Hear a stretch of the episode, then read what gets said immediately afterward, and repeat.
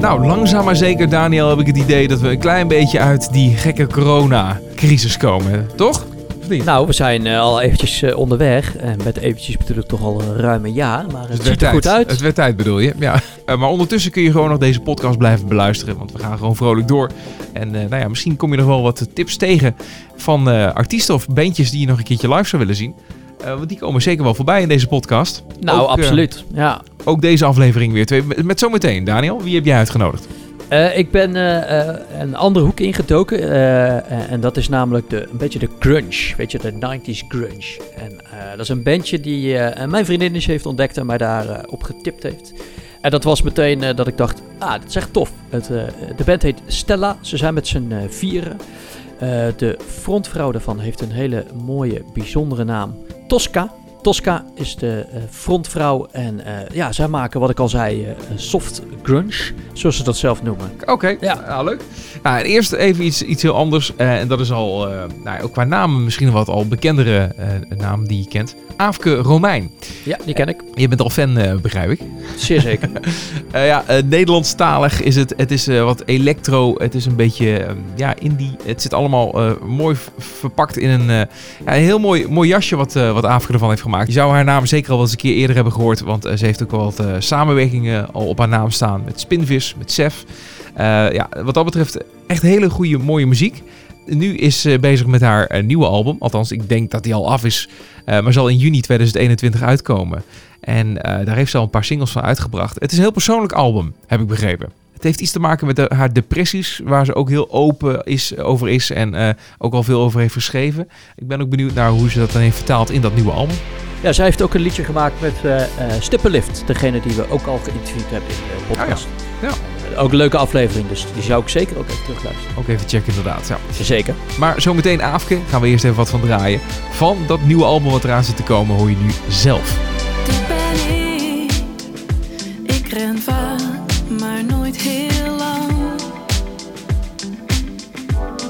En ik wil er voor je zijn.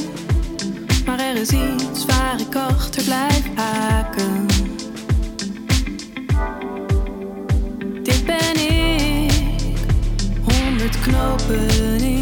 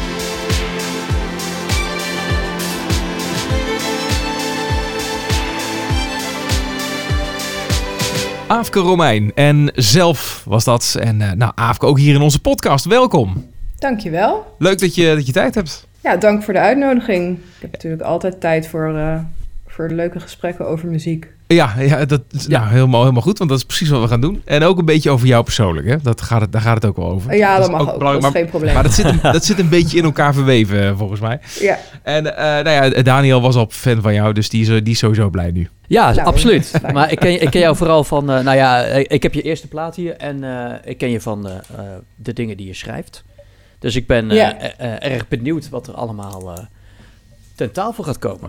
Ten tafel. Ja, nou ja, Ja, zeker ja. In ieder geval eh, mag, eh, mag jij, Aafke, eh, eerst zelf wat dingen ten tafel brengen. Eh, en dat mag in de 20 seconden. Eh, dat is de zendtijd die we iedereen in onze podcast geven. Dus, dus brand gewoon los. Roep even wat je even wil, kwijt wil. Eh, en daarna praten we vrolijk verder. Onder andere natuurlijk ook over je nieuwe single en zo. Goed? yes. Ga je gang. Alright, ik ben Aafke Romein. Ik eh, maak arty electropop en ik schrijf science fiction en ik maak me nog wel eens boos over dingen. En die combinatie van die drie dingen, daar hou ik mij mee bezig. En daar volgen mensen mij, eh, mij om en dat eh, vind ik heel gezellig. Twee, één.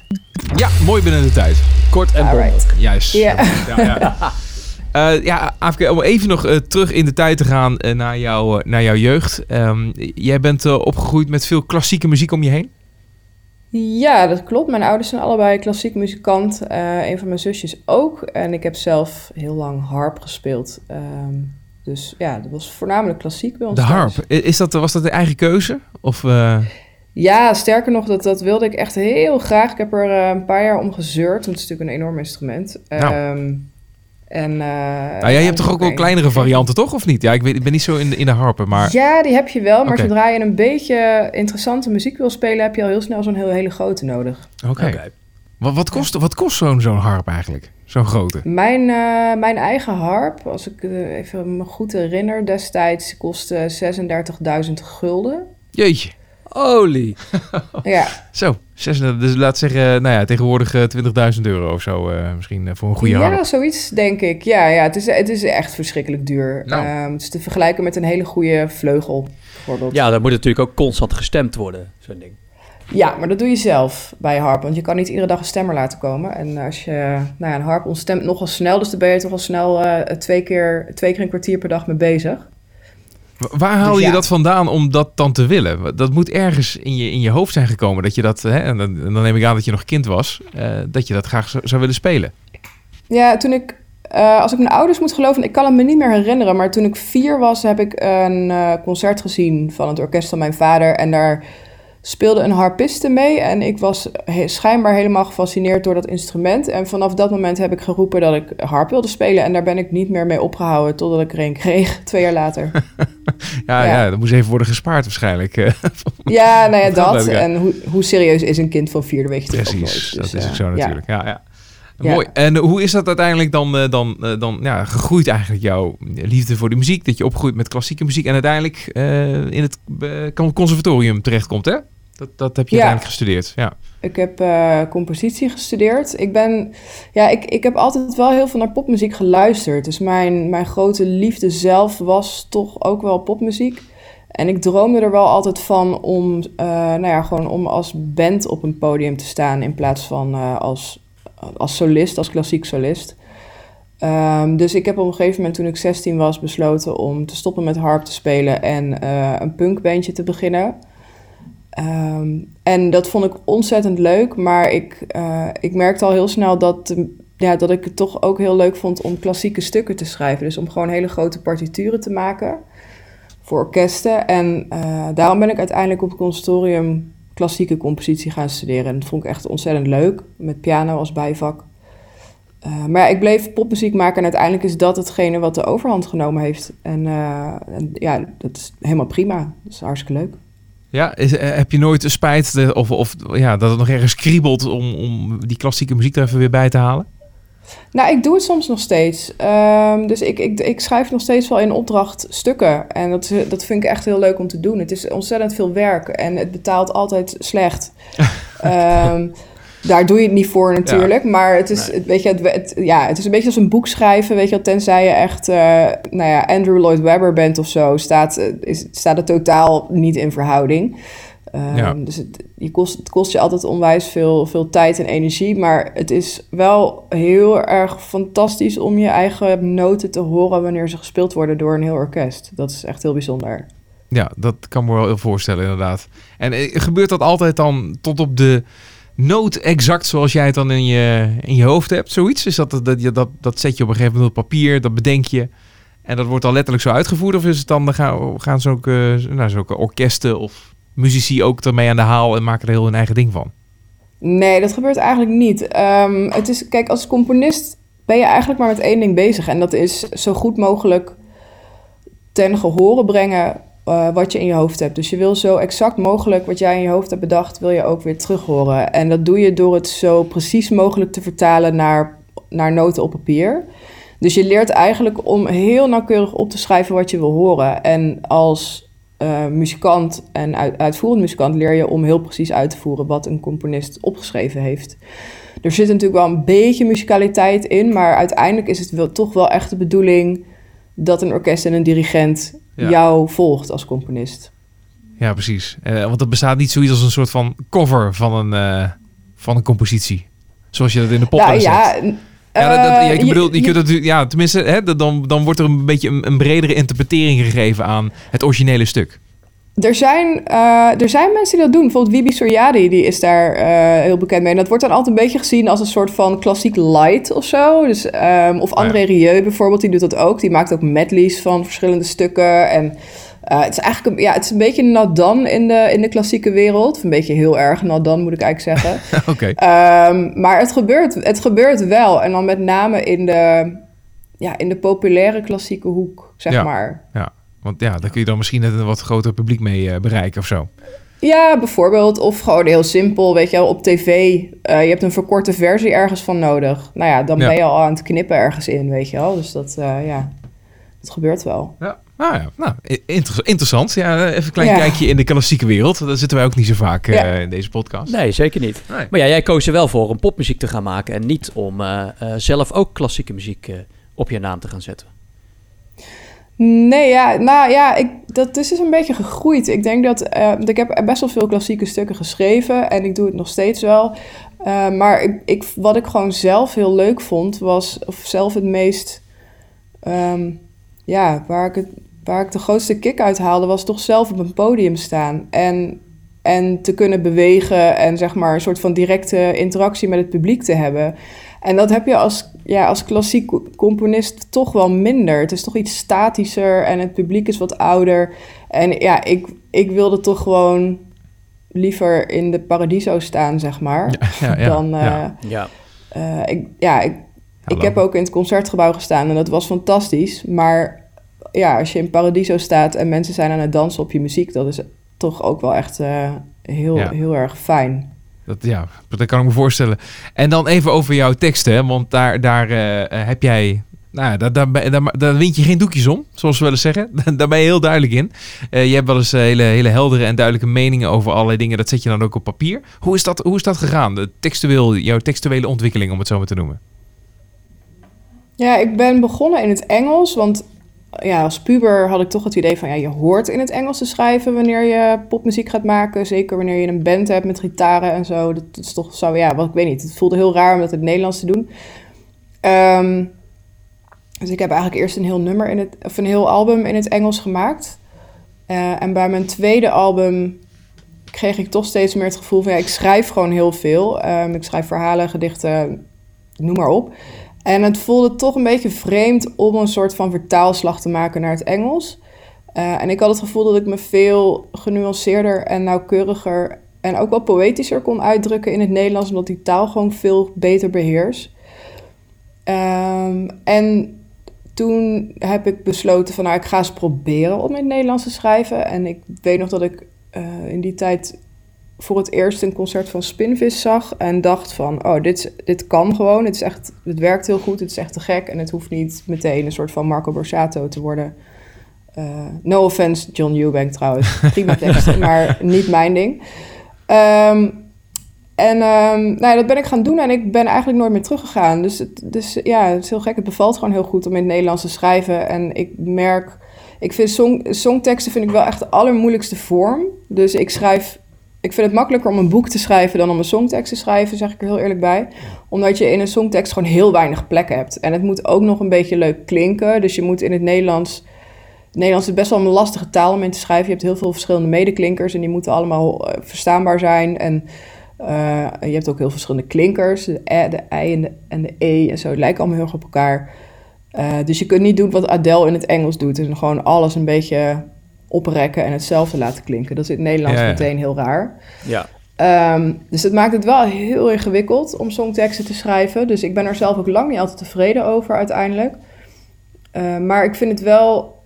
Ja, ik weet niet. Het past wel heel goed bij mij om het in het Nederlands te doen. Ja, en, en waar schrijf je dan over? Ja, dat heeft tot nu toe eigenlijk heel erg verschild. Ik heb, ik heb eigenlijk drie albums gemaakt die zeg maar echt een soort van eigen universum hadden. Eh, dus waar ik echt personages verzon en werelden verzon.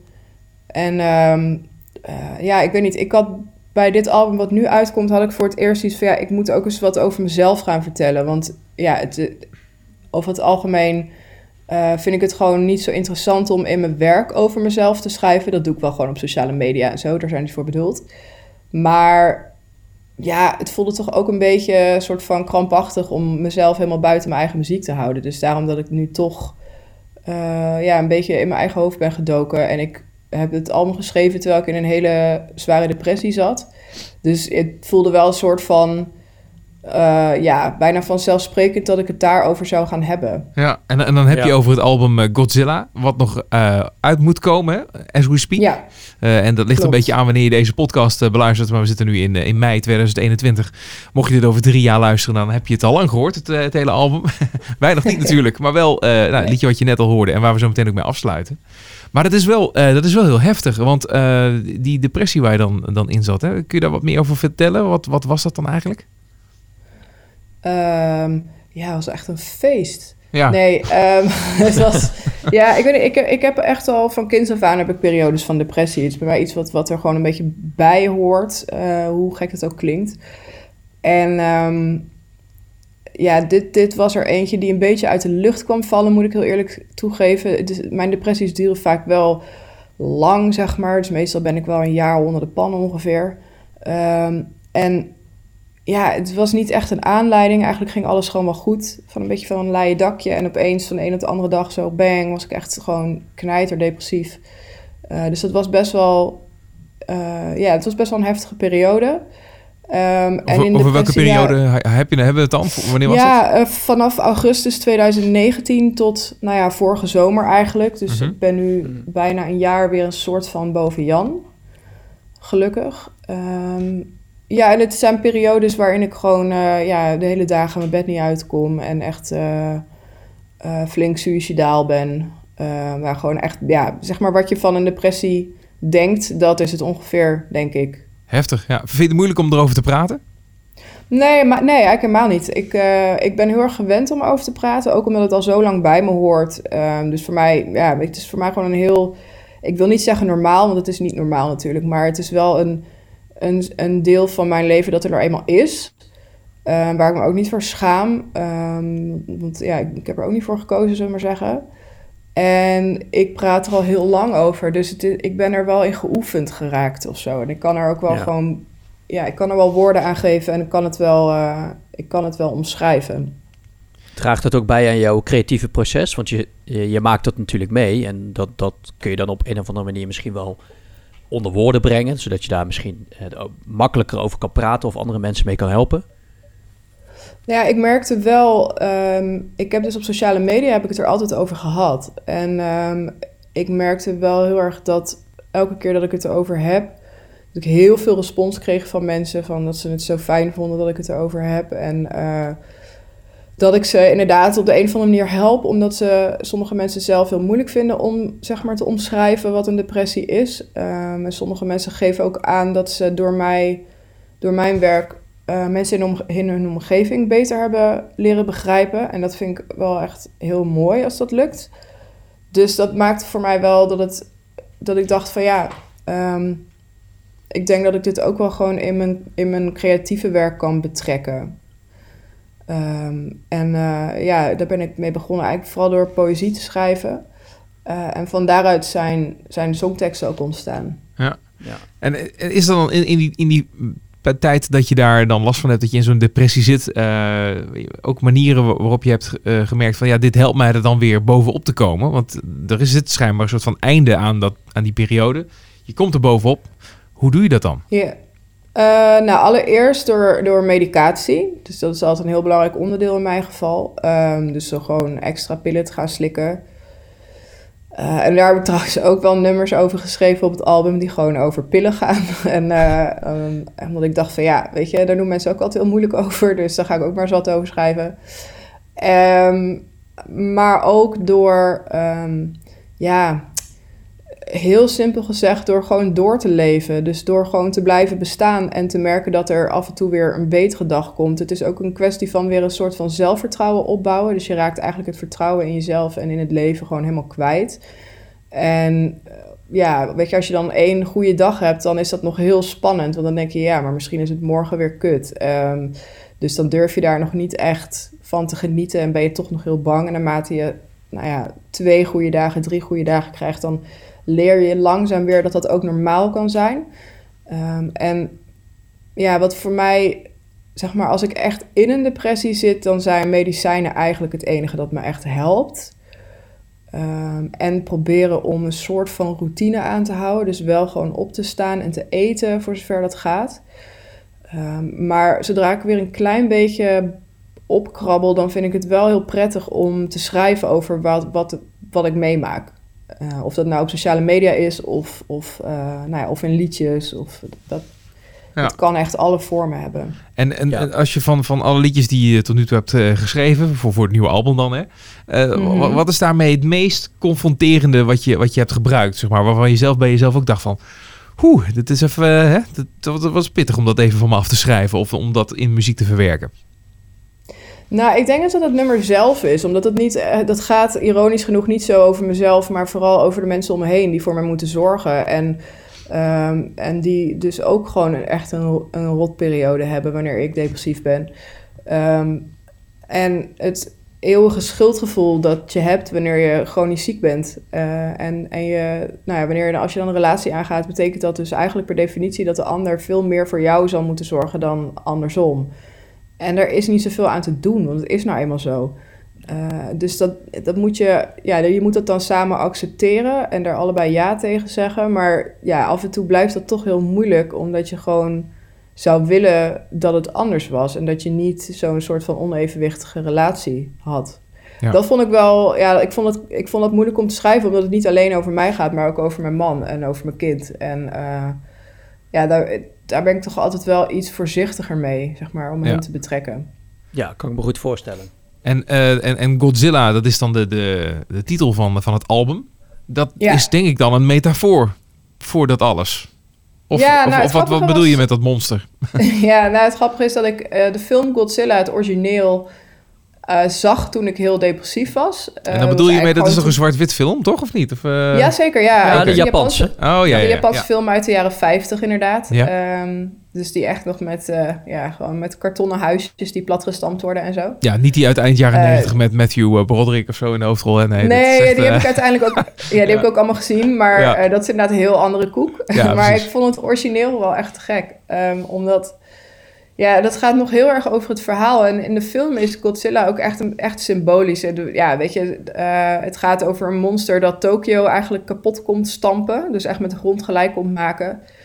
En in de film gaat dat natuurlijk heel erg over de angst die er dan in Japan nog steeds heel erg leeft over dat er nog meer atoombommen gaan vallen. En, eh, en Tokio is een stad die he- toen nog helemaal van, van hout was gemaakt. Dus ja, je kan je wel voorstellen als je daar een bommetje op gooit wat er dan gebeurt. Ja. Dus mensen waren daar heel bang voor, voor een monster dat van buitenaf zou komen en, en het land eigenlijk plat zou leggen. Uh, maar het mooie van die film is eigenlijk dat Godzilla uiteindelijk niet verslagen wordt, maar hij wordt verbannen naar een eiland waar hij gewoon uh, zijn gang kan gaan zonder dat hij mensen lastig valt. En het is natuurlijk omdat ze nog een vervolg wilden maken. Dus ja, Ja. als het monster dan dood is, dan heb je niet echt een Ja. vervolg. Maar ik vond die hele franchise wat dat betreft wel een soort van bijna symbool voor mijn depressie. Want ik, ja, mijn depressie die kan ik, die bevecht ik natuurlijk ook. Maar ja, ik weet ook dat die er nooit helemaal weg zal zijn. Want het zit nou eenmaal in mij. Dus ehm, ik, ja, ik kan wel hopen dat het voor altijd weg blijft. Maar ja, de kans dat het ooit terugkomt is wel heel groot, weet je wel. Dus het is... eh, en, en op een bepaalde manier he- heb je het soms bijna ook nodig om, eh, om door een depressie te gaan, om echt weer vooruit te kunnen en om, om te groeien als mens. Eh, dus ja, dat is een hele rare, een soort een rare verhouding die Ja. je hebt eh, Ja. daarmee.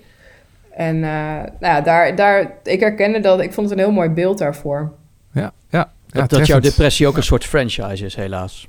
Nou ja, inderdaad, het is een beetje de franchise van mijn Ja, depressie. Er zit Ja. altijd weer een vervolg aan. ja. Ja, Nou ja, het grappige is, ik, ja, ik heb er ook al een dichtbundel over geschreven en nu is er een plaat. En er gaat nog, weet je, er zijn stukken, journalistieke stukken die ik over schrijf. Dus in die zin is het voor mij ook gewoon een onderwerp waar ik gewoon heel, heel suf gezegd ook gewoon geld aan verdien. Dat klinkt heel dom, maar ehm, ja, weet je, zo werkt het in deze wereld wel ook.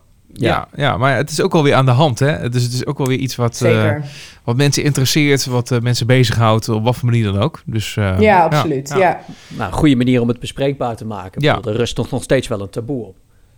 Ja, blijkbaar wel. Ik, ik verbaas me daar altijd over, maar dat is omdat ik er zelf zoveel mee bezig ben. Maar eh verbaas me toch dat ik iedere keer toch weer mensen hoor die dan zeggen... ja, ik heb hier echt nog nooit over gepraat. Ja, Ja.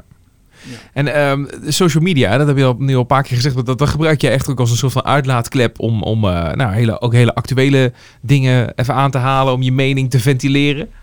Eh, Ja. is, het, ja, is het dat ook echt? Heb je dat ook echt nodig? Of, of heb je daar een andere reden voor dat je dat, eh, dat, je dat heel duidelijk gebruikt? Ja, dat heeft verschillende redenen. Ik denk, voor, voor- ja, ik heb eens het gevoel dat sociale media echt een beetje voor mij zijn uitgevonden. Ik, ik, ik had als, als tiener en als kind al heel erg de behoefte om, ja, om wat ik vond eh, aan zoveel mogelijk mensen te laten weten. Dat is natuurlijk een beetje ijdel en dat is het ook wel. Eh, en een beetje egocentrisch. Maar die behoefte heb ik heel sterk. En ehm, nou ja, ik weet nog dat wij internet kregen bij ons thuis. En dat ik als eerste dat van, oh, nu kan ik een weblog beginnen. En dan kan ik mensen naar mijn, naar mijn website sturen.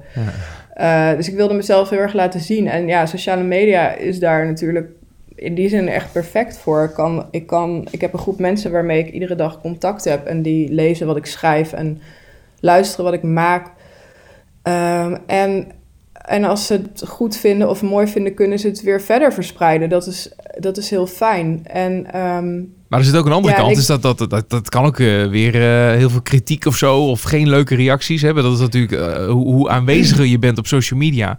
Hoe, hoe, hoe meer reacties in allerlei vormen je natuurlijk ook krijgt. Dat vind je ook niet erg, zeg maar. De, de, die, die, ja, de minder leuke kant van social media, zeg maar. Nou ja, ik, ik ben van Twitter afgegaan, eh, denk twee maanden geleden inmiddels. Ehm, ik, ik, mijn Twitter, mijn Twitter-following was echt verreweg de grootste die ik had. Ik had 25.000 volgers. En ja, dat op een gegeven moment... ehm, ik, laat me, ik laat me heel vaak uit over politiek. Ik ben politiek nogal actief en ik ben nou, behoorlijk links, zeg maar... Ja. Ehm, en ik vind het, oh, ik schuw ook niet om iets naars over Thierry Baudet te zeggen als het zo uitkomt, of een grap over hem te maken. Ja, maar ja, dan, Eh, krijg je natuurlijk zijn aanhang ook weer even over je ja, nou ja, en op een gegeven Ja, moment ja. werden dat gewoon doodsbedreigingen en dat ging maar door. En toen had ik wel zoiets van, ja, weet je, ik heb niet zo'n zin om hier een paar uur van mijn dag in te steken in het blokkeren van mensen en in het aangifte doen van bedreiging. Dus toen, ja, toen heb ik uiteindelijk toch gewoon de stekker eruit getrokken. Dus dat is inderdaad wel echt een keerzijde. Ja, maar je zegt stekker uitgetrokken. Je hebt, je hebt gewoon het account opgegeven. Maar je bent op, op, op, een andere platform gewoon verder gegaan. Dus het is niet dat jij, dat jij bent gestopt daarmee. Eh, nu Nee, nu ik weten die mensen jou eh, niet te vinden dan, eh, bijvoorbeeld. Nou, het grappige is dat ze dat gewoon niet zo interessant vinden. Omdat, ehm, ja, ik weet niet waarom. Twitter leent zich heel erg hiervoor, omdat, eh, ja, omdat je heel makkelijk een anoniem account kunt Ja. aanmaken. Ik, ik had bepaalde mensen die dus iedere dag een nieuw account aanmaakten om iets naars tegen mij te zeggen. Nou, dat, is, dat kun je op Twitter doen. Op Instagram of Facebook is dat al veel lastiger, want om een account te maken moet je toch al veel meer stappen doorlopen, zeg maar. Dus dat, eh, ja, dat, dat doen ze gewoon niet zo snel. Maar je ziet het bijvoorbeeld wel op YouTube in de comment-sectie. Dat is ook altijd verschrikkelijk. Dus Ja. ehm, Ja. Maar ik vind het wel knap Eh, dat, je dat, ja. dat, dat je dat toch op een of andere manier... Ik bedoel, het doet je wel iets in de zin van, nou ja, oké, je denkt, dat oké, tot hier niet verder. Ik, ik stop met mijn Twitter-account. Maar eh, Ja. ik bedoel, eh, dan nog steeds kan ook op een ander platform, kunnen dat soort reacties, eh, weet je wel, eh, na- naar je toe komen. En, en, en je blijft wel gewoon in die zin eh, je mening eh, verspreiden. Ja, ik, ik, Het houdt je niet ik tegen. weet niet wat het is. Ik, ehm, ik ben bijna een soort van heel... eh, ko- ja, ik ben gewoon heel koppig daarin of zo. Ik, eh, ik, ik, ik, heb, ik wil me gewoon echt niet de mond laten snoeren. Ik gun ze dat gewoon niet. Ik vind Ja. dat echt... Ja, ik weet niet. Ik zie het bijna als een soort van levensmissie of zo. Om gewoon... eh, ja, toch het linkse geluid te verkondigen. Ja, wat voor, wat voor consequenties dat ook heeft of zo. Ik trek eigenlijk maar één grens en dat is dat mijn gezin veilig moet zijn. En ja, dat klinkt heel heftig, maar ja, op het moment dat ze inderdaad in Telegram groepen gaan oproepen van ga naar het huis van Afrika Romein en laat weten dat we er zijn en zo. Ja, dan, dan komen dat soort dingen wel echt in het gedrang. Maar dat is, nog, Dus- dat is nog niet gebeurd, of wel?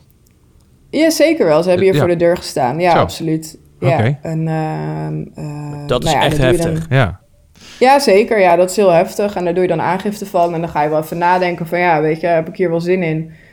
Maar ja, het kan gewoon niet zo zijn dat... ehm, maar toch, dan is dat toch geen, geen, geen, geen grens voor jou. Dan, bedoel, dat, dan hebben ze die grens eigenlijk gepasseerd. Maar je gaat nou toch, ja, toch gewoon door. toen...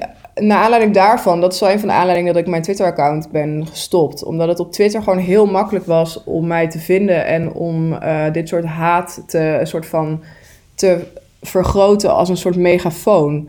Ehm, en op het moment dat je niet meer op Twitter zit en ze kunnen jou niet mentionen op Twitter, dan vinden ze jou als persoon al een stuk minder interessant. En dan merk je gewoon dat er veel minder Ja. eh, gedoe binnenkomt. Het is, heel, het is Ja. eigenlijk heel simpel. Ja, ja, ja. En dus eigenlijk de andere, nou ja, de Instagram bijvoorbeeld, dat, dat, dat, dat filtert wat beter als het ware. De mensen die jou echt willen volgen, ja. die volgen jou. Ja, Ja. precies. Dat filtert echt een stuk beter. En ik krijg er heel af en toe ook wel wat. Ehm, en op Facebook ook wel. Maar dat is toch lang niet zoveel. Op, als, ja, op Twitter is gewoon ongelooflijk. Dat is echt een soort van open riool. Ja. Ja. ja, misschien kan Ja. het dadelijk wel weer. Ik bedoel, nu is het wel echt een tijd waarin het eh, een stuk heftiger is, alle politieke discussies. Ja, maar ja, goed. Ja, wie weet. Ja, het zou heel mooi zijn. En het, is- ik, ja, ik denk dat op Twitter er op een gegeven moment niet onderuit kan... om gewoon anonieme accounts niet meer toe te staan. Ja, ja. Nee, dat denk ik ook niet. Dat Ja. zie je nu natuurlijk ook al gebeuren met bans op Facebook en Instagram.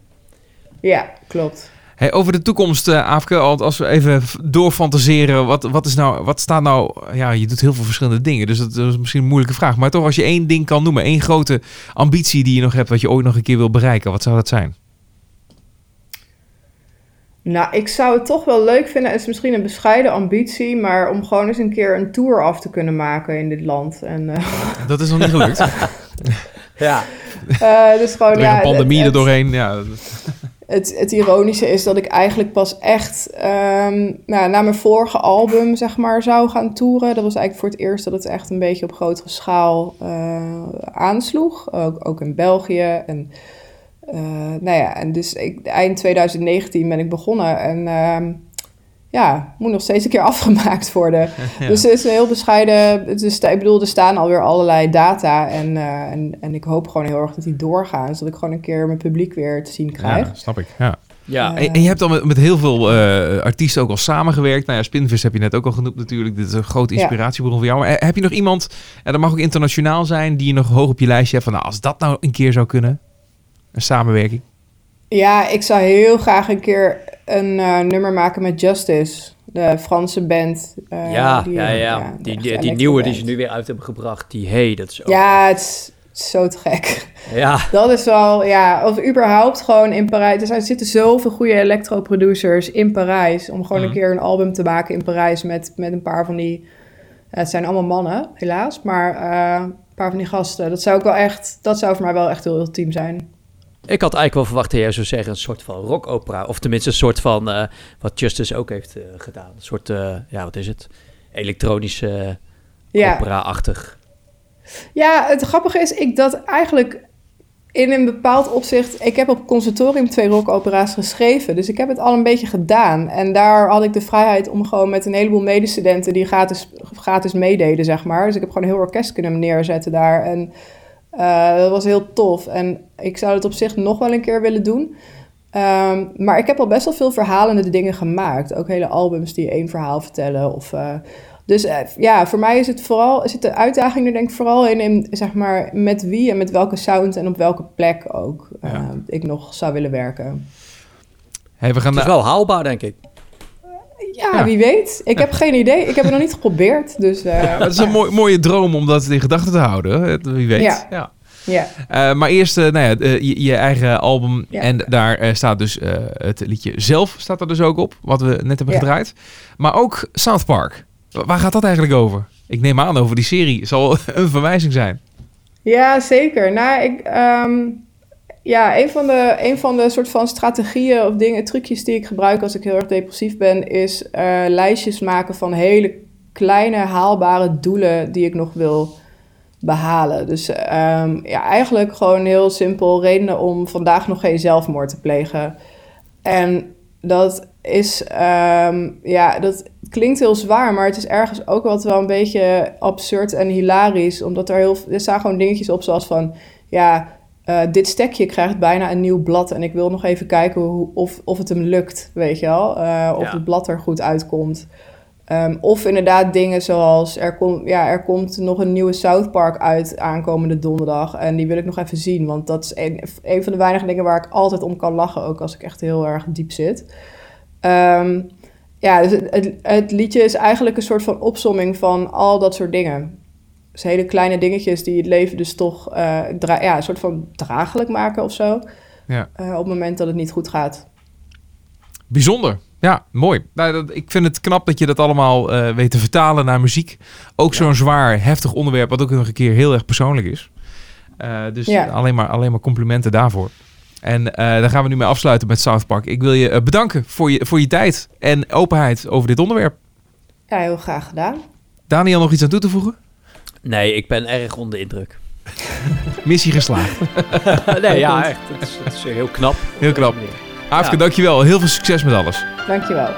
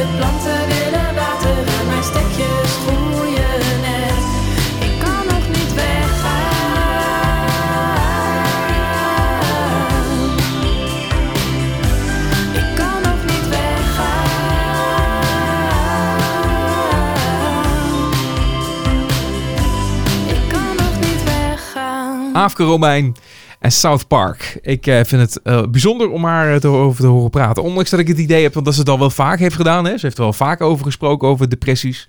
En Ja. wat er allemaal bezighoudt. Maar ook nu toch weer, hè, in dat half uurtje waarmee we haar, waarin we haar hebben gesproken.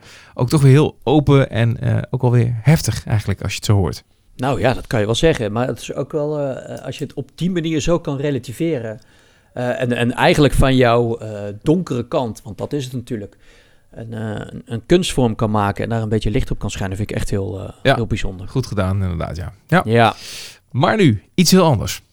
ja, even iets heel anders. Ik weet niet of het per se eh, vrolijker is, want het is toch wel grunge muziek. Maar ehm, eh, het is in ieder geval een andere stijl van muziek. En het is niet Nederlands, maar in het Engels.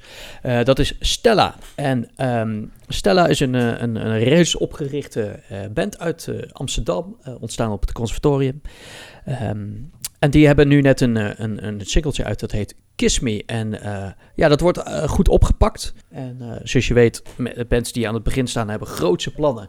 En grootse ideeën. Dus ik ben heel benieuwd hoe ze dat in willen vullen. Maar goed, laten we ze maar meteen eventjes introduceren met het nummer waar ik het net al over had. Dit is Stella met Kiss Me. There are things that I could say to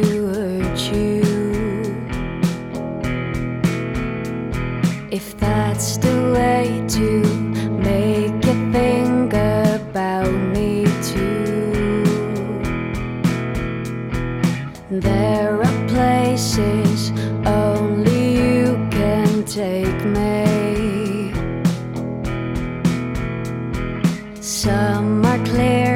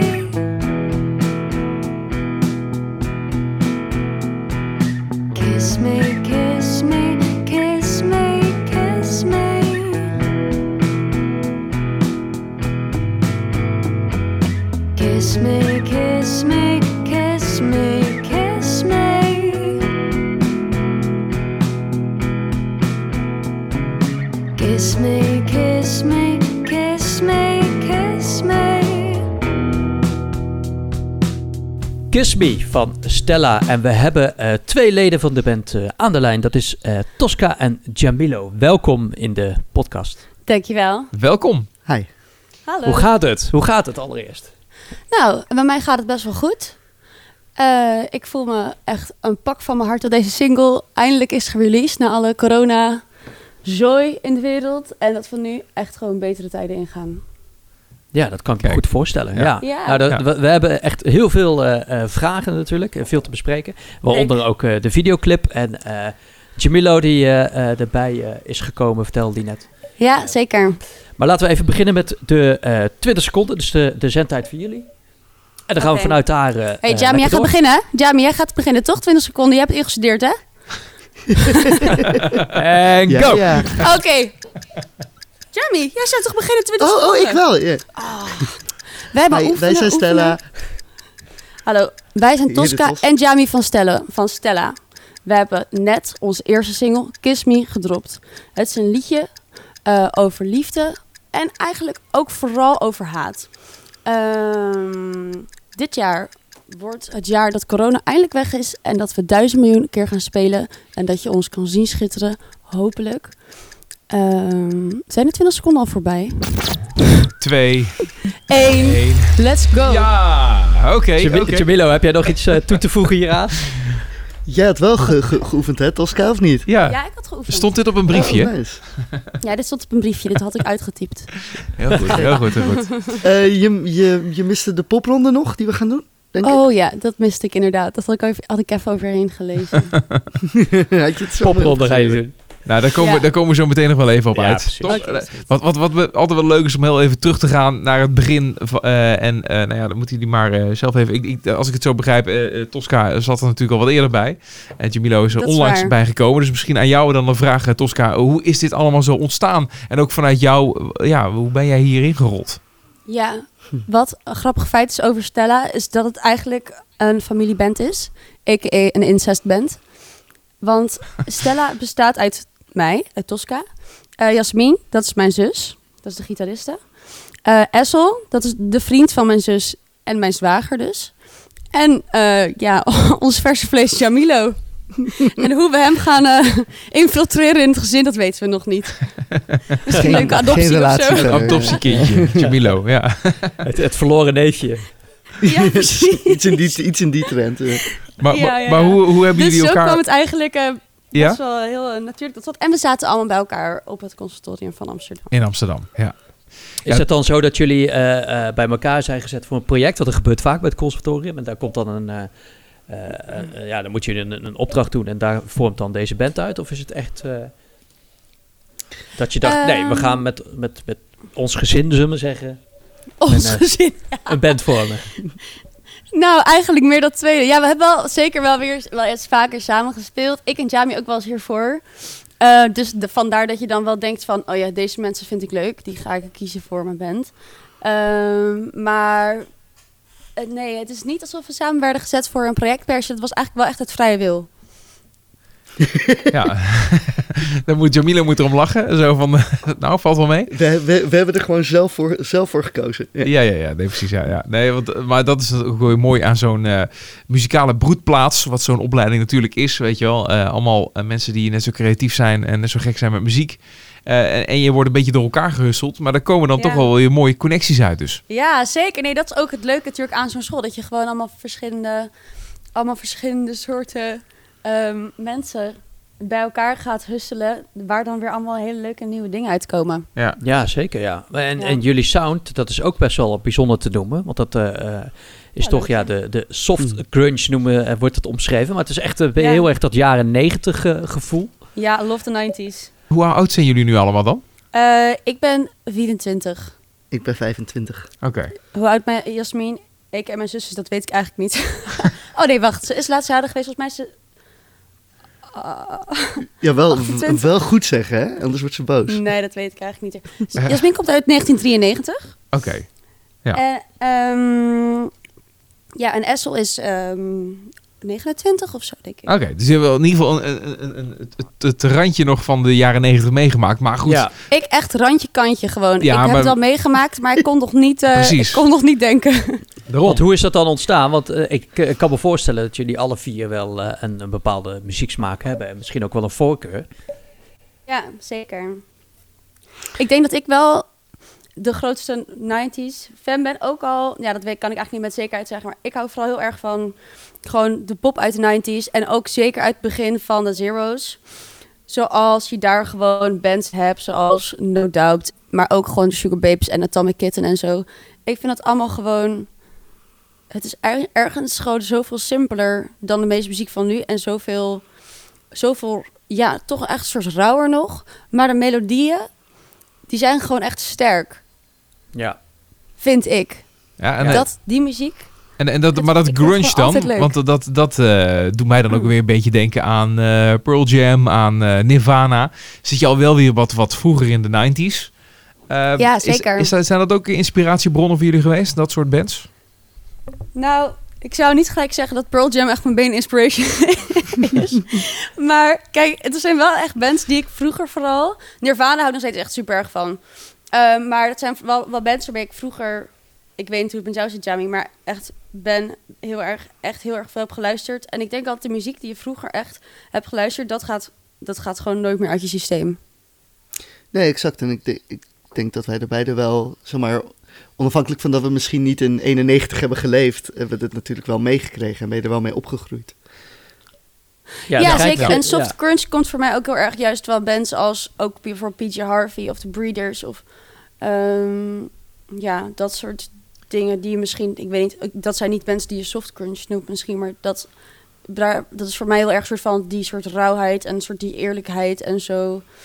Ehm, ja, dat is, vind ik gewoon heel Dat is, eh, ja. mooi in die muziek. En daar waren jullie wel vrij snel over uit dat iedereen binnen de band dan die kant op eh, wilde gaan, zeg maar. Dat dat, eh, dat dat ook een beetje de band definieert qua muziek.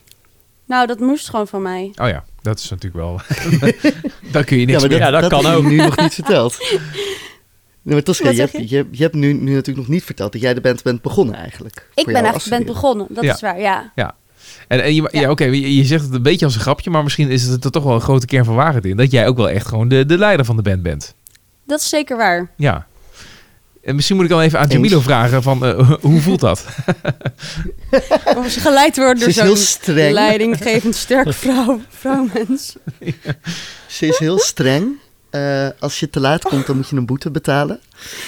Eh, ja, als je nee, te laat nee, bent, moet je voor iedereen een biertje halen. Precies. Nee, ik, ik denk dat, eh, dat, dat wij een behoorlijk democratische band zijn, maar dat jij toch Ja, dan zeker. wel t- ik, ik noemde het laatst het motortje, volgens mij. Oh ja, Ja, Ah, dat is wel mooi omschreven. nou, daar kan ik wel inkomen op zich. Ja? En, en Jamilo, want jij bent er, eh, eh, zei je net, eh, twee maanden geleden zo ongeveer bij eh, gevraagd. Ehm, Mhm. en, en hoe is dat ontstaan? Of, of is, is dit ook eh, eh, de muziek die jij graag drumt? Of kom je uit een andere band of een ander eh, stijlcircuit? Poeh, nou, ik, ik heb in heel veel verschillende soorten bands gespeeld in mijn leven. En, maar zeker in mijn jeugd wel meer eh, e- nog echte grunge bands en rockbands. Tegenwoordig speel ik ook, heb ik ook wat dingen in de kleinkunstwereld gedaan met, met Milou Mignon. En speel ik zelf in een Nederlandstalig meer kunstachtig pro- project dat Roe heet. Maar in mijn jeugd heb ik heel veel naar de, de muziektitels die ik eerder omschreef eh, ge- geluisterd. Als Pearl Jam, Nirvana, dat soort dingen. Eh, en de nog wat alternatieve kant van de 90s, zoals bands als Radiohead en eh Deus, die, die, die heb ik altijd dicht, dicht bij me gehad. Ja. Dus ik Ja. denk dat het qua muziek heel natuurlijk was. En verder ken ik Tosca al heel lang en Ezel nog wat langer. En heb ik eerder al in het solo-project van Jasmin, de zus van Tosca, gespeeld. Dus we, we kennen elkaar eigenlijk al heel goed. Dat was eigenlijk Ja. best wel een logische stap volgens mij. In ieder geval zo voelde het voor mij. Ja, ze voelt het voor ons ook. Ja. En ik kan, ik kan me ook voorstellen dat als je eh, het conservatorium eh, volgt en, eh, en, en dat ook om je heen, zeg maar, op deze manier bandjes ontstaan. Ja, dat, is, ja, dat gaat, dat, al, al is het in een projectvorm of als een Ja, opdracht, absoluut. of, of het is gewoon vanzelf zoals bij jullie. Ja, hoe, voelt dat ook een beetje als een soort van, ja, concurrentie klinkt dan ook weer een beetje, een beetje groot, maar eh, dat is ook een soort van strijd van, ja, we willen ook, we willen ook onze muziek maken, of, of voelt het juist van, we zijn samen bezig, ondanks dat je allemaal Ja. verschillende bandjes bent? Ik denk dat wel over het algemeen dit best wel een soort, een soort lieve wereld is, toch? Tenminste, binnen een soort van de mensen waar wij een beetje te, altijd tussen zaten, heb ik het niet het gevoel dat er echt een concurrentiestrijd is, als in dat je het elkaar niet gunt of zo. Nee, oké, maar dat klinkt al heel negatief. Nee. Maar het kan ook een soort van, eh, weet je, elkaar prikkelen. eh, hè, iedereen is zo met zijn eigen projectjes bezig, zijn eigen bandjes. Hmm. En je, je wil, wil ook stappen verder maken. Je bent allemaal Ja, heel amb- ambitieus natuurlijk. Ja, zeker. Ja, i- tuurlijk, ja, zeker. Iedereen is ambitieus. En het is, ja, tuurlijk, je, kijkt, je kan ook naar mensen opkijken. Of je kan ook zien van, oh ja, zij zijn, zij zijn dat aan het doen. En Ja. zo, oh leuk. Ehm, ja, en iedereen volgt daarin natuurlijk gewoon een beetje zijn eigen pad. En iedereen is een beetje op zijn eigen, ehm, ja, met zijn, op zijn eigen level, soort van bezig. Of zo. Ja, level, dat klinkt ook misschien weer een beetje, ehm, dat klinkt misschien ook weer niet helemaal goed. Maar ja, tuurlijk, iedereen, soms kijk je wel naar mensen en denk je van, oh, zij zijn echt mega goed bezig. En kun je van En zie je leren. dat dan meer Ja. als een soort inspiratie of Ja, zo. precies. Ja, ja, ja. Ja. Nou ja, ik bedoel, Jamila noemt je niet voor niets eh, de motornet. Want als ik dan eh, eh, een beetje kijk naar eh, eh, de, de, de, beetje de, de interviews en de PO en dan ziet de videoclip erbij, dan denk ik dat jij, eh, eh, Tosca, toch wel een heel duidelijk beeld hebt van wat jij wil met, eh, met Stella. Ja, zeker. Eh, ik bedoel, eh, die videoclip, dat, eh, dat was ook wel een vereiste. Want het was volgens mij behoorlijk koud. Ik zie alleen maar sneeuw op de achtergrond. En jij ligt gewoon in een badkuip met, eh het was echt tering koud. Het was echt min, min 10. Nee, het was geen min 10. Maar het was wel echt min 7. Dus Waar, waar was dat? Waar, waar heb je Het dat was op de Veluwe. Oké, oké, ja. Oké, en, dan, en waarom? Nou, daar, dat was eigenlijk bij een, een huisje van mijn familie. We zijn natuurlijk familieband. dus eh, vandaar, nee, grapje. En we hadden ehm, eigenlijk besloten... In, in eerste instantie was het plan voor de clip... eigenlijk dat ik... Het leek mij leuk om een bad... om het in een bad op te nemen. En dat bad dan gewoon... Eerst wilden we eigenlijk het bad steeds op een andere locatie neerzetten. En dan gewoon allemaal gewoon dingen te doen in dat bad. Gewoon soort dagelijkse handelingen. Zoals ook te zien zijn in de video. Zoals tanden poetsen. Of gewoon eten. Gewoon dat soort dagelijkse dingen. En dan steeds op een andere locatie in dat bad. Dus wij hadden, ik en Jasmin gingen ehm, een gratis op te halen bad ophalen van Marktplaats. In Den Haag gingen we daar gewoon, had ik dat even thuis gezet. Bij mijn ouders waren ze geïrriteerd, want er stond een bad. Maar goed, je bent familie bent of je bent het niet, weet je wel. Ja, Hebben jullie precies. dat die trap opgez opgezult bij jou? Nee, daar, nee bij, mijn, bij mijn ouders in de kelder had ik het gezet. maar alsnog. En ehm, toen ehm, was het dus toevallig eigenlijk die dag zo dat het heel erg sneeuwde. Toen hebben we het eerst nog verplaatst naar een paar dagen later, omdat het ehm, te erg sneeuwde om de snelweg op te gaan. En toen uiteindelijk sneeuwde het nog steeds. Toen hebben we het gewoon besloten dat dat gewoon de prachtige setting zou worden voor de clip. En hebben we dat bad in de sneeuw neergezet.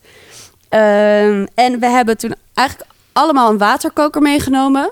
Dus we hadden daar eh, vijf waterkokers. En die hebben we steeds gevuld en die hebben we in het bad gegooid. Je ziet het bad ook echt dampen, dus het bad was best wel warm. We hebben ook tijdens het filmen, ik denk dat we ik, tijdens het filmen iets van anderhalf uur in het bad hebben gezeten. Die hebben we constant bijgevuld met de waterkokers. De het bad zelf was heel... De stoppen sloegen de hele tijd door. Dat huis dacht echt, kappen nu, want ik kan echt niet meer verder. Ja. Ehm, maar daardoor was het bad eigenlijk best wel lekker als een soort van Blue Lagoon. Als een soort, Ja, ja, eh, een soort Scandinavische spa. Heel lekker eigenlijk. De mensen die om me heen stonden hadden het sowieso kouder dan ik. Ja, Maar ja, je ziet ook shots dat ik een beetje uit het water kom. Met mijn, met mijn soort van mijn bovenlijf en mijn schouders. Dat is echt wel koud. Ja, ja, precies. Ja, Ja, ik vind het, het is een mooie videoclip geworden. Het, eh, Dank je. en, en, en gaat dat ook nog, eh, heeft dat ook nog enige betrekking op de tekst waar je over zingt? Kiss Me? Nou, eigenlijk niet heel erg. Het enige wat ik wel vind dat het waarop het wel echt betrekking heeft op de song is dat het is gewoon het liedje is eigenlijk heel dubbelzinnig of een soort tweestrijdig, want het gaat aan de ene kant van gaat het heel erg over aantrekken, maar aan de andere kant heel erg over wegduwen. En die soort van ambiguïteit heb je ook in de videoclip. Dat aan de ene kant is dat hele herkenbare heeft van... oh, ze soort van, ze poetsen tanden, ze eten een ontbijtje. Eh, maar aan de andere kant ook zo is van... Huh, maar ze zitten in een bad en het sneeuwt. En het is eigenlijk best wel vreemd. Ja. Ja, precies. Ja, ja, ja. Het heeft een, een beetje een tegenstrijdigheid. Ja, ben, jij degene, ben jij dan degene die alle tekst ook schrijft? Of doe je de, zijn er meerdere mensen in de band die dat doen? Eh, ik, ik ben eigenlijk wel degene die alle teksten schrijft, ja. En, de, en eh, eh, het muzikale, ben jij dan ook degene die daar de leidingen neemt? Of kan bijvoorbeeld Jamilo met een drumroffeltje of een drumpartij komen en dan wordt er vanuit daar eh, verder... Of wordt, gebouw. of wordt het onmiddellijk afgestraft? Echt Dat wordt keihard. zeker met zweepslagen, lineaalslagen op de vingers. Nee. Ehm, dat wordt zeker niet afgestraft, maar het is wel zo dat ik schrijf eigenlijk alle liedjes en dan eh, gewoon in soort van in de basis en dan maak ik daar een demo van en dan gaan we dat met z'n allen uitwerken. Dus ze, ze komen, de liedjes komen van mij, maar ik hou echt van alle input die iedereen geeft, want dat is juist wat het ook zo soort van. Ik hou nou daarom ook wat je zegt, het is demo, ook een best wel democratische bent wat betreft het schrijfproces vanaf dan dat het soort van het liedje bestaat, vind ik het gewoon heel leuk om gewoon iedereen zo zijn eigen soort input en iedereen zo zijn eigen soort gewoon vibe aan, aan het nummer te geven. En dat werkt denk ik ook heel goed. Ja. ja. Want waar schrijven jullie over? Wat, eh, wat, is, eh, eh, wat is eigenlijk waar het, eh, de teksten over het algemeen over gaan? Mm, ja, ik ben echt totaal niet iemand die een tekst schrijft met echt gewoon een rode draad. Dus echt een begin en een eind. Weet je wel, je hebt sommige liedjes die zijn heel erg dat je hoort van oké, het gaat over een bepaalde specifieke situatie of een specifieke gebeurtenis. Dat vind ik zelf lastig of zo om op die manier te schrijven. Maar ik schrijf vaak juist gewoon over dingen die zijn gewoon dingen in mijn hoofd, gedachten, maar ook dingen die gebeuren en gev- gevoelens over alles. En dat stop ik gewoon in een grote pot. En dan komt daar wat uit. ja. Dus het is niet, het zijn meestal niet dingen die echt te herleiden zijn naar, oh ja, dit liedje gaat over die ene keer toen ik me vet kut voelde, want dit is gebeurd. Oké. En, en, en eh, ja, je bent dan, eh, hebt dan een beetje een idee eh, in je, voor ogen van wat je dan wil met de band. Heb je dan ook een soort van toekomstvisie van, nou, daar, daar, daar willen we uiteindelijk heen. Dit is het, het, grote, het grote doel. Ehm, ik ben niet echt de persoon met een vijfjarenplan.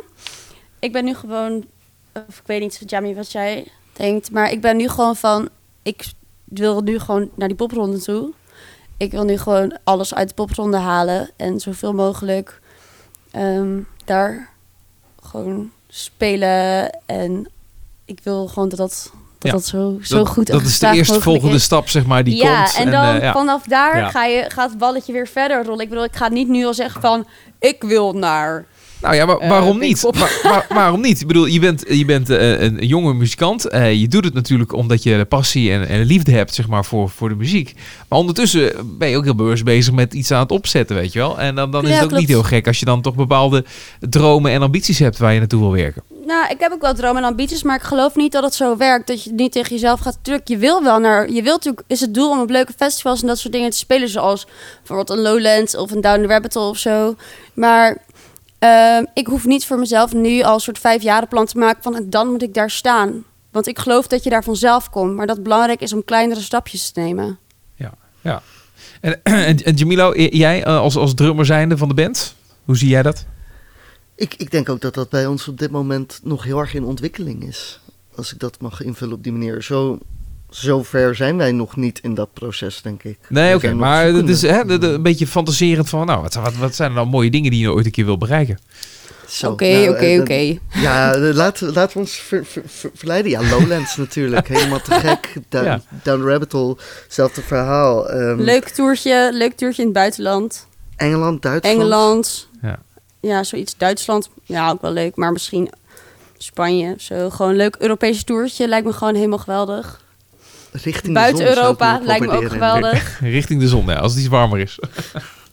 ja, precies. Ja, Engeland is niet warmer, maar dat zou wel best passen, denk ik, als je naar landen kijkt. Ja. Ik, ik Ja. zie ons ook best in, in, in een busje inderdaad richting, eh, richting Engeland of Duitsland of zo vertrekken. Dat lijkt me hartstikke tof. Ja, lijkt me ook heel vet. En Zijn er, eh, zijn er mensen bij jullie in de band die al, eh, al helemaal huisje, boompje, beestje hebben? Of, of niet? Nou, Jasmin en Essel hebben wel we een huis. En die hebben wel een, een beestje, namelijk een kat. En, Die een beetje gek zo- is. Ja, maar, dus, maar ze Maar, hebben geen ja. kinderen of zo. Nee, oké, maar met, met andere woorden, zijn er dingen in, eh, in het leven van jullie waarbij je ja, denkt van ja, oké, eh, ik kan het allemaal wel willen, maar dat gaat niet zo makkelijk.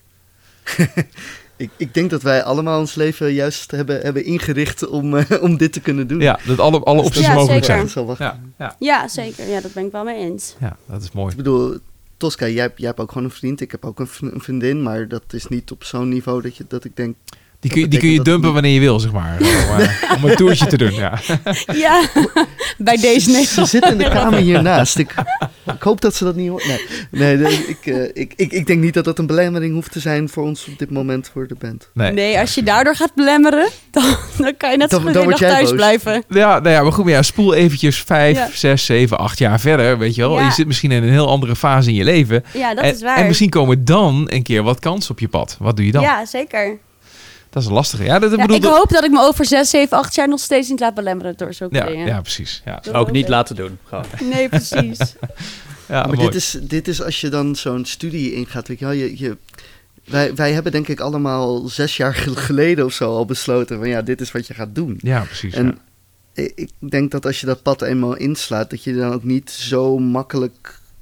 Of dan spreek ik voor mezelf hoor. Ik zou mezelf niet nu zo makkelijk uit het veld laten slaan daarin. Nee, Ja. ik ook zeker niet. Ik heb er hard voor Best, best wat voor over, inderdaad. Ja, ja. Maar zo werkt het denk ik ook wel weer. Hè. Het is ook wel in dat opzicht een, eh, een pittig wereldje waar je dan eh, in stapt.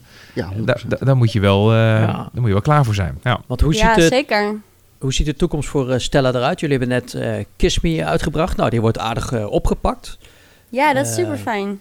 Eh, wat, wat is er nog in het vooruitschiet? Ja, popronde nou, heb je al we gezegd, hebben- daarnaast, naast popronde. We hebben nog een, eh, we hebben nog een eh, single liggen. En het idee daarvan is dat die eh, rond het begin van de popronde uit gaat komen. Wanneer begint de popronde? Want het is allemaal een beetje door elkaar gehusseld, heb ik het idee, hè? die hele planning. Nou, volgens mij september, midden september Oké, ongeveer. Wel de normale, Ja, start. Dat is volgens mij wel het plan, ja. En ik Ja. denk ook niet dat hij nog een keer zal worden uitgesteld als dit... eh, Is te hopen, ja. Dat ja. is de hoop. Ik hoop dat het al door kan gaan. Ja. Ja, dus die, die single die, eh, die hebben we. En het lijkt me ook vet om daar weer een hele mooie clip bij te maken. Maar dat is, dat is niet eh, Satisfied, toevallig? Of wel? Dat is niet Satisfied. Nee, Satisfied die is al... Dat is een... eh tenminste, die we zo meteen ook nog gaan horen. Dat is een live video en die is al uit. Die is eigenlijk al een tijdje uit. Die kan je zien op YouTube ook. Met een mooie Oké. live video erbij. Als je Oké. dat, eh, als je Oh, dat leuk vindt. Ja. Want, je, want inderdaad, je zegt van, daar gaan we mee afsluiten. Dat is dus een, een live versie. Eh, ik wist dus niet precies waar die dan vandaan komt. Wa- waar is die live eh, opgenomen? Eh, die is eh, live opgenomen in ehm Castricum. In een groot soort anti-kraak villa waar mijn vriendje toen woonde. Heel leuk. Een soort van prachtig leuk huis. Waar we toen gewoon al onze, al onze alles versterkers en zo hebben neergezet. En toen, eh, toen die live video hebben opgenomen. Die is echt leuk om terug te kijken. En we hebben ook twee andere hele mooie live video's. Die zijn ook op de Veluwe opgenomen, maar dan binnen. eh, in een blokhut. En die ene heet You Always Do en de andere heet I'm Tired. Dus die kan je ook terugvinden. Moeten ook YouTube. eventjes online opzoeken, inderdaad. Ja. Ja, Ja. Maar, maar mooie, mooie video's, eh, dat, dat werkt ook altijd goed natuurlijk. Hè? Als je gewoon een goede videoclip erbij hebt. Echt ook een goede content wat je makkelijk kan delen. En eh, Ja, wat aantrekkelijk is. Hè? Ja. ja, absoluut. Ja, dat denk ik ook, ja. Hey, eh, ik stel voor dat we gaan afsluiten met, eh, met Satisfied. Met die, met die live versie waar je, waar je net over had. Leuk. En, eh, en ja, zeker eventjes eh, Stella opzoeken online. En al die beelden even checken. Want dat is zeker de moeite waard. Ja, ga het even gewoon opzoeken, luisteren. Dat lijkt mij heel Ja, geweldig. goed plan hè. Dat Waar, plan. gaat Satis- ja, want waar gaat Satisfied over? Eh, Satisfied gaat over het realisatiemoment dat je denkt van... ik ben eigenlijk niet zo heel gelukkig met jou. Misschien moet ik gewoon toch een ander pad kiezen. Was jij toen al de drummer, eh, Jamilo? Of eh, ben jij daarna gekomen? Ik ben daarna gekomen. Jamilo is verder nagekomen. De dus Ja. het, het ging niet over de drummer en die is vervangen voor Jamilo. Nee, arme Casper. Het kan, hè? het zou zeker kunnen. Ja, hallo, we zijn familieband. Dat kan gewoon. Dat maar volgens mij zijn, zijn jullie best goed uit elkaar gegaan met Casper. Tuurlijk. Ja, zeker. We gaan ermee afsluiten. Eh, no- dank jullie wel eh, voor, de, voor de tijd. En Dankjewel Veel voor succes het met de muziek. gesprek. En- Dankjewel. En met alle dromen en ambities die jullie hebben. Ja, Dus dank je. ga ervoor. Superleuk. Bedankt Precies, je we blijven, jullie, komen. eh, we blijven jullie volgen en eh, wellicht tot op de popronde. Ja, Leuk. zin in. Doei doei. Tot ziens.